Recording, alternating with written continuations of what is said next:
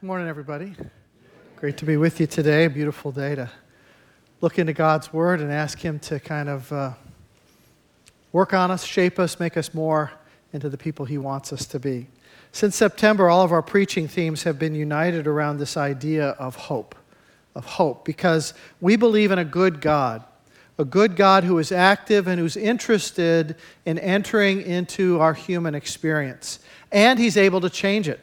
By the grace of Christ, by His Holy Spirit, He is at work within us. He's able to change us. He's able to change our behavior, the way we think, the way we make decisions, what we do. Change who we are so that we're becoming more and more like Him, more and more like Jesus Christ. We can learn to shed our sin damaged emotions and, and take on more Christ like emotions. We can take captive our sin damaged minds and begin more, to think more Christ like thoughts we can stop pursuing sin damaged habits and behaviors and instead get our lives to act more in harmony with Jesus Christ. We can become more generous, more forgiving, more confident. We live with integrity, consistency. We make decisions that bring honor to the Lord Jesus. We treat people differently because of Jesus alive in our hearts. And that should mean that we have hope for our relationships. Because our relationships, that's really where the rubber meets the road and all this conversation and talk about faith in Christ. If our connection to Christ doesn't make a difference in the way that we treat people, if it doesn't make a difference in our relationships, then we are seriously missing the boat about the purpose for which Christ died and rose again. Yes, He died so we could be forgiven of our sin. But it doesn't stop there. As I've said many times, Christ loves us just as we are, and He loves us too much to let us stay that way. Christ accepts us, Christ forgives us. But that's just phase one of his plan for your life. Phase two means personal transformation. Forgiveness, that can happen in, a, in an instant. His plan for your personal transformation is going to take the rest of your lifetime. Because we got a lot of rocks to turn over, a lot of baggage to unpack, a lot of damage to heal.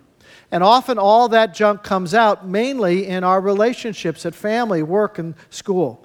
Egos clash, personalities uh, rub each other the wrong way, agendas collide, opinions differ. Power, control, conflict appear, fear, lust, and impulse, they all push our rational thinking aside. It is tough to live in Christ like way when it comes to our relationships. One thread that has tied all of our messages on relationships together is this emotional and spiritual maturity is largely determined by how you treat those who mistreat you. You can't control all the various ways people interact with you or how they're going to. The only thing you can really control, the only thing that you can really do is how you respond. How do you treat those who mistreat or misunderstand you? Do I just do tit for tat? Do I get even with them? If they hit me, do I hit back? If they say something bad about me, do I say something worse back about them? Do I hold a grudge? Do I wound people because they wounded me? But then we realize, you know, we're no better than that other person is. Emotional and spiritual maturity is determined by your reaction to the demanding, the demeaning, the destructive, the disapproving people in your life, particularly those people who just drive you crazy. Now, anybody can fit into that category. Even the best of friends can get on each other's nerves. Sometimes we just need space, even from the people we love the most. I know there must be, you know, at least a couple things that I do that drive my wife crazy. You know, I'm not, I don't know what they are, but I'm sure she could tell you. We all have personality quirks and habits that are going to get under the skin of those that we're closest to. Some of those things we can fix, like I got to remember, put the dishes in the dishwasher, okay? But other things get so deeply ingrained in our personalities that maybe we just have to accept them in that person and not let it sour our relationship. That's just a normal part of any close relationship. But what seems to have changed in just the past few years is just how easily offended people are today in their wider circle of relationship. People just seem to be so touchy, so bruised, so willing to be offended, and then to react so vehemently to any perceived insult or snub. People are just sensitive uh, and, and so willing to even end relationships over small things. Just walk away, delete the person from your phone, block them on social media, rather than do any of that harder work on reconciliation and forgiveness. I think a lot of this is just a reaction to the level of stress in people's lives. Technology, the speed of information, the pace of life, it has all ramped up our perceived level of stress. And when people are stressed, they just get touchy. The slightest thing can set them off. Thankfully, Scripture has a lot to say about this and how we find ourselves drifting into that lane. The first thing we need to do is refuse to be offended. Just refuse to be offended. Proverbs 12:16 says, "When a fool is annoyed, he quickly lets it be known, but wise people will ignore an insult." Proverbs often sets up this dichotomy between the wise person and the fool. If you're wise, you're going to follow God's advice. God says ignore the insult. If you respond insult for insult, God says you're acting like a fool. Foolish people just give back what they're given. Somebody hurts me, I'm going to hurt them right back. But God says we're supposed to live a different way. When it comes to personal relationships, God says, get over it. You know, as much as you can, just try not to be offended by people. You know, we could be so thin skinned that, you know, just about anything anybody does could offend you. But the consequences of that is that you're living a very unhappy life. One of the keys to happiness is just choose not to be offended. What I mean by that is just don't take everything so personally. No matter what's said, no matter what's being done, no matter how outrageous it might be, even the body language, you know, just you got to learn to let it go. You choose not to be offended. Because when people are rude and when people act that way, they're really revealing more about themselves than you. They're telling you what's inside of them, not what's inside of you. When people are mean or controlling, it's not really about you, it's about who they are. It tells you that they've got a problem. So you don't have to be offended by the fact that they have a problem. The reality is in life, there are a lot of things we can get offended by. In fact, there are a lot of things we ought to be offended by. We should be offended by injustice in the world. We should be offended if people go to bed hungry while there's plenty of food available for everybody on the planet. We should be offended by racism. We should be offended that a baby's life can be taken while it's being born now, if you can even stomach some of the political decisions about late term abortions that have been made recently. We should be offended by the exploitation of women and children and human trafficking. There are a lot of things we ought to be offended by. Let's save up our offended feelings for the things that really matter, okay? And not be offended by all these little petty personality squabbles or the fact that we may have to rub shoulders with difficult people. What we need to do is to pray and say, God, give me a tender heart, but a tough skin. Tender heart, tough hide. Usually we get it the opposite. We get thin skinned and hard hearted. God says, no, you should always have a tender heart. But you need to maybe get a little bit thicker skin so that not everything just sets you off, not everything offends you. You don't have to get upset when somebody looks at you cross eyed on the freeway or flips you off. It doesn't have to get to you. You don't have to get upset. You can just have a little bit thicker skin and a more tender heart. Somebody's rude to you, a clerk or something like that, you realize, you know, they're just having a bad day. We need to look past the immediate behavior and maybe think a little bit about what is their struggle? What, what is their pain? What is the stress that they're under? Because everything we do is motivated by something. And when people are hurting others, it's usually because they're hurting on the inside. People who are living with fear or insecurity, they've got a painful past, or they've got some big pressure on their life. Maybe you don't know about it. And one of the ways you can learn not to be offended by other people is to look past the immediate behavior and just think, I wonder what's causing them to be that way. Why are they being so short with me? Did they just get out of bed on the wrong side this morning, or is it something more? Did they have a fight with their spouse or a friend right before they came here? Are they under tremendous financial pressure? You know, what's the thorn in their foot that's causing them to act that way? You look past the immediate behavior and think a little bit about what is the pain that they're under and try to understand. A tender heart, but a tough skin. The more you can understand somebody's background, the more grace you're going to be willing to share, show them. Doesn't excuse the bad behavior, but it helps you to understand. The people who you find the most difficult to deal with, the people who irritate you, that person in the office who's just obnoxious, you know, you may not really know anything about their background. And so, because, so consequently, we don't give them any slack, you know? We don't know what their life is really like outside of this circumstance. What was their home life growing up? Were they abused as a child? I mean, we don't know. Maybe they've burned through a lot of relationships and, and their marriage is in jeopardy right now. We don't know their story. So we don't cut them any slack. You're not showing them grace. Proverbs 19:11 says, "A person's wisdom yields patience. It's to one's glory to overlook an offense."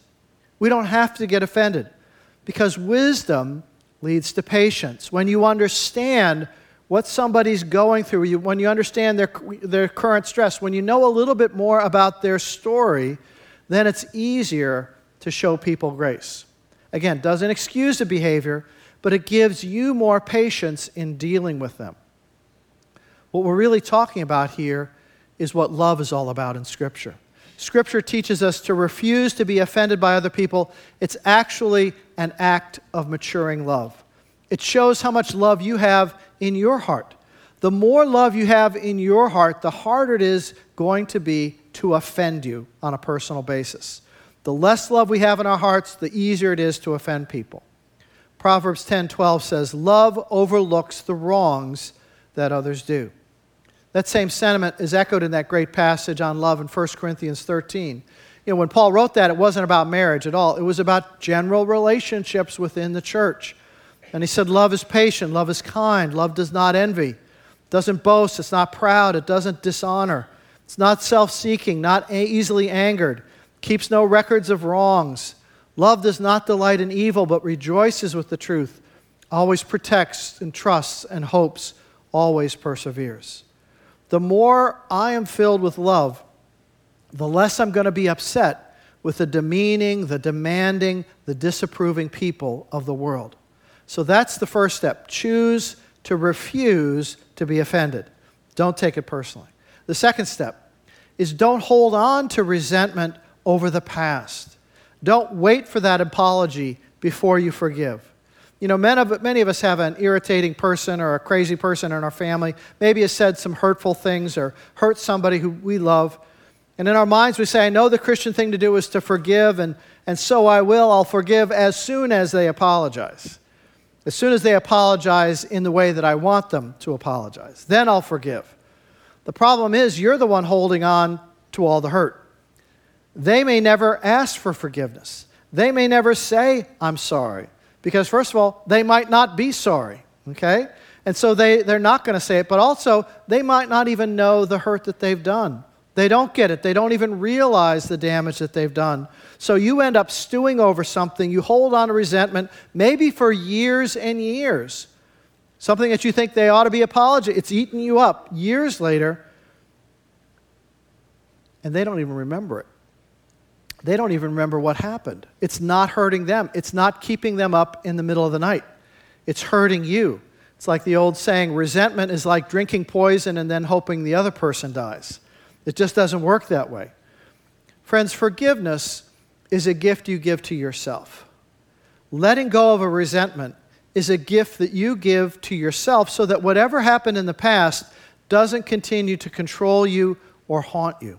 Forgiveness drains the past of its pain. Forgiveness is a gift you give yourself when you let go of resentment. You put it into God's hands. Now, forgiving doesn't mean you forget what happened. You're still going to remember, but the intensity or the pain level of that memory starts to go down. And so you need to put it in God's hand and stop holding on to resentment. Because if we're honest, we know that there have been times when maybe we've acted foolishly. And maybe we have been the ones who are on the other side of that need to be forgiven equation, where we're the ones who should be apologizing, where we need the forgiveness of others. Jesus said in his most extreme circumstance when he was on the cross in Luke 23, he said, Father, forgive them, for they don't know what they're doing.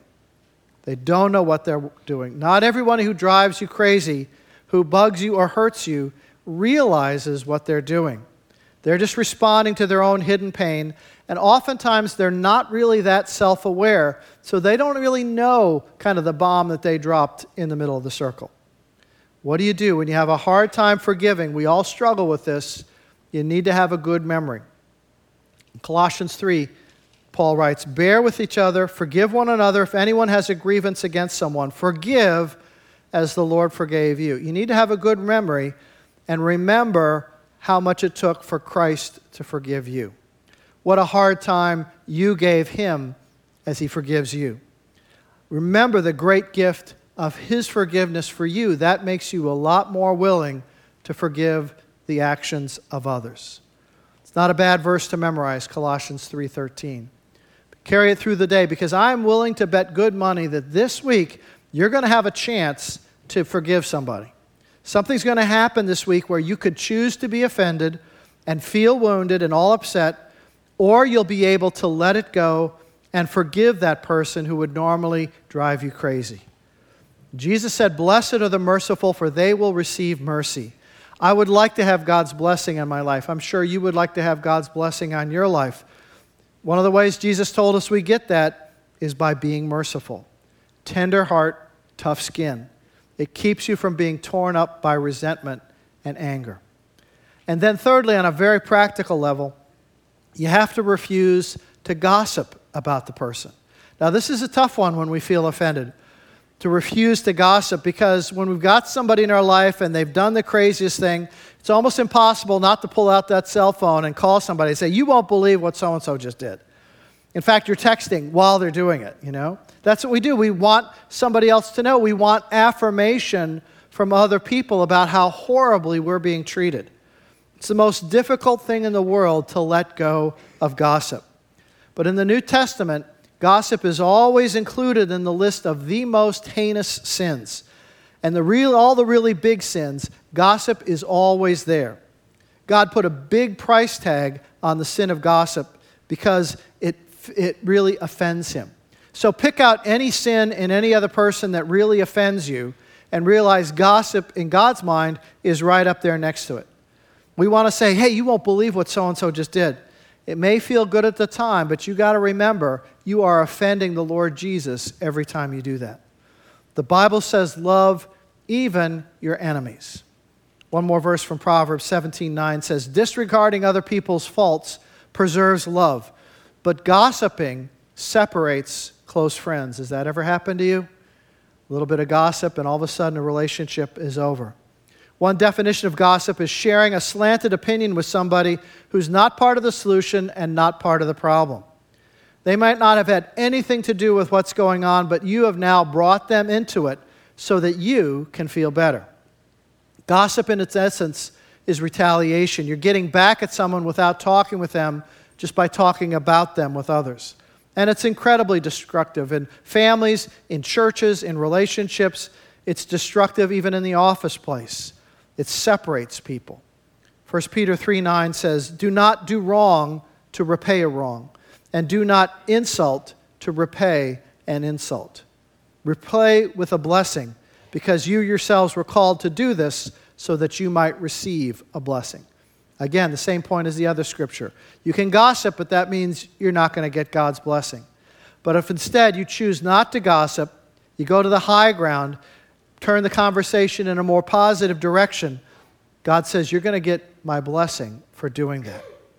So, God does have something to say about how we deal with these crazy making people in our lives. Refuse to be offended.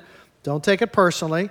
Consider kind of the background that they're going through. Second, don't wait for the apology. Go ahead and offer forgiveness because forgiveness frees your heart. And because you forgive, that doesn't mean you put yourself in a position for that person to hurt you again or take advantage of you. And forgiveness does not automatically mean that you trust again because trust and forgiveness are two different things. Forgiveness can be instant, trust is earned over time. That's an important dis- dis- dis- distinction. And don't say when you forgive, well, it wasn't that bad, you didn't really hurt me. No, no, no. Don't minimize what happened. Just acknowledge the hurt, but you don't stay there. Don't wallow in it. And then, third, don't gossip. I'm not going to talk about this with other people. When people are driving us crazy, it's easy to get hooked into this game but it becomes a waste of energy and time.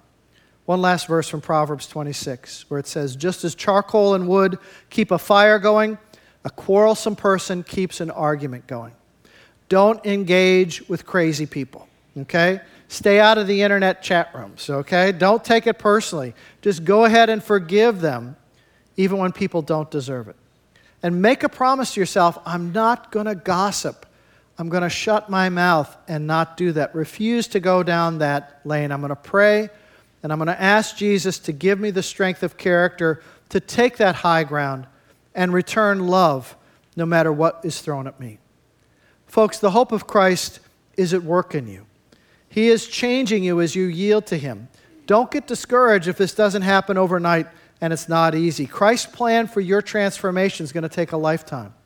But each day we can begin with this simple prayer, and I'll end with this Lord Jesus, take my life, take my emotions, take my actions, help me to live for you. Help me to build godly, healthy relationships. Help me to be a positive person filled with hope so that others might see you alive in me. Amen.